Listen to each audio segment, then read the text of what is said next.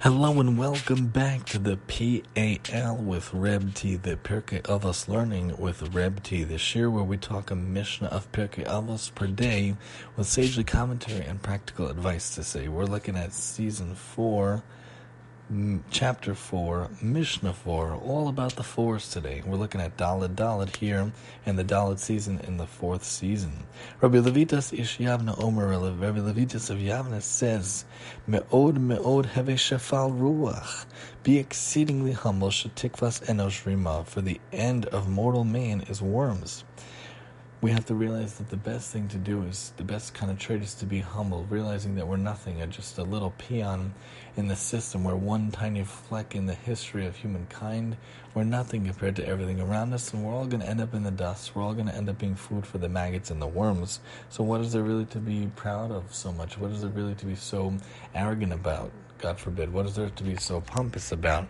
Realizing humble is the best thing to do. Moshe Rabbeinu was described as the most humble on earth, and he did so much. So if Moshe could be so humble, how much more so we have to be so humble as well.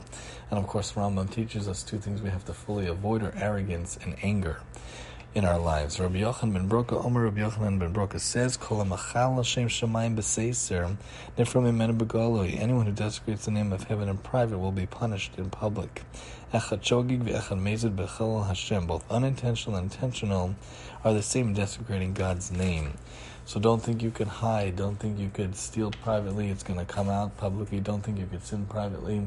It'll come out publicly. Of course, if you have to fight your nature, you have to fight your traits. You do as best as you can to fight the Yitzhar every day. Of course, people st- stumble and fall now and again. Sheva yipol tzaddik One of my favorite phrases. You keep falling, you keep getting back up again. You don't get knocked down. You don't stay knocked down. You keep trying. You keep trying, even if you fall again and again and again. So let's see what Rabbeinu Yonah says, the wonderful commentary here in season 4.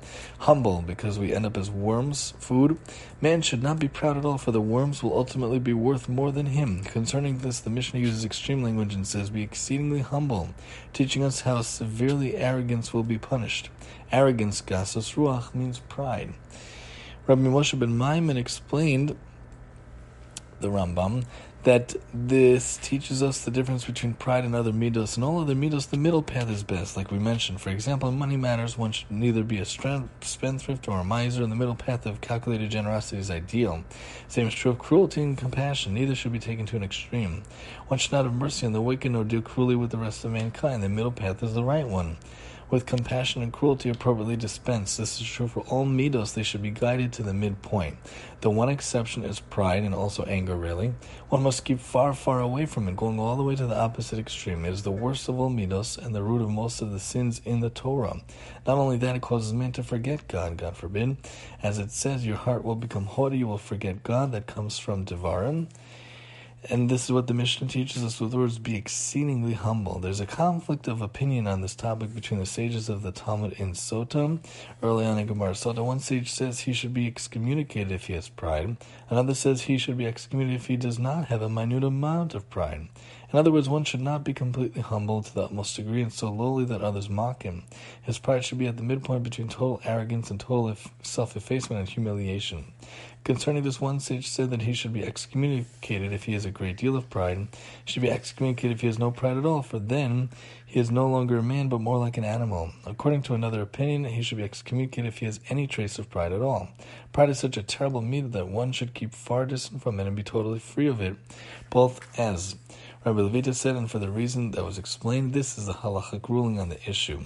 And one who desecrates the name of heaven in private will be punished in public. The desecration of God's name described in the Talmud is always public. Even a minor action on the part of a great person is enough to cause desecration of God's name. As Rav Nachman said, what's an example of desecrating the name of heaven? If someone like me were to purchase meat from a butcher and not pay for it immediately. Comes from Gemara Yoma.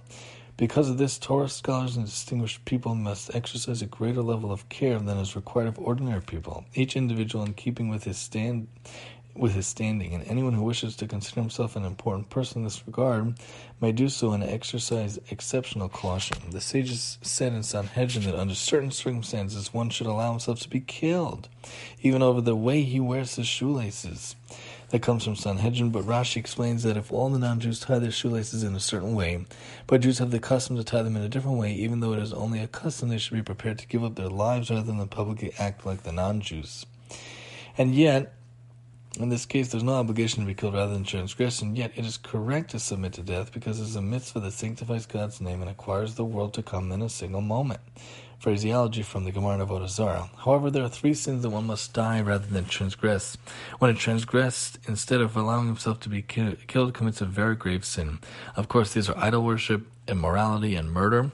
And yet the punishment for desecrating God's name in public is worse than all of these, as it says in you, House of Israel, thus said the Lord of God, let every man go serve his idols, since you do not listen to me, do not profane my holy name any longer with your gifts and with your idols. That comes from Yechezkel. God's anger was greater over the public desecration of his holy name caused by the people's idol worship than the actual idol worship itself. This is what we learn from this Mishnah. The words one who desecrates the name of heaven in private refers to things that are by definition a desecration of God's name. One example is idol worship, which is a desecration of God's name because the idol worshiper does not acknowledge God. Another example is swearing falsely, using God's name in an oath in order to deceive others. This too is a desecration of God's name, as it says, You shall not swear by my name falsely, thereby by desecrating the name of your God. And both unintentional and intentional are the same in desecrating the name. This does not mean that the punishment for an unintentional sin is the same as for intentional. What it means is that even if one desecrates God's name unintentionally, the punishment will still be given in public. Every individual will be punished in keeping with his sin, because even an unintentional sin is considered transgression if the sinner was not compelled by circumstances beyond his control beyond his control. Should have been more careful to begin with to avoid situations that might lead to sin. Because he was not sufficiently careful, the Torah requires him to bring a sacrifice as atonement. So be exceedingly humble. Remember, you're going to end up with the maggots. And try to avoid desecrating the name of God, even in private as much as possible because it comes out in the end and we have to do our utmost to be a walking Kiddush Hashem.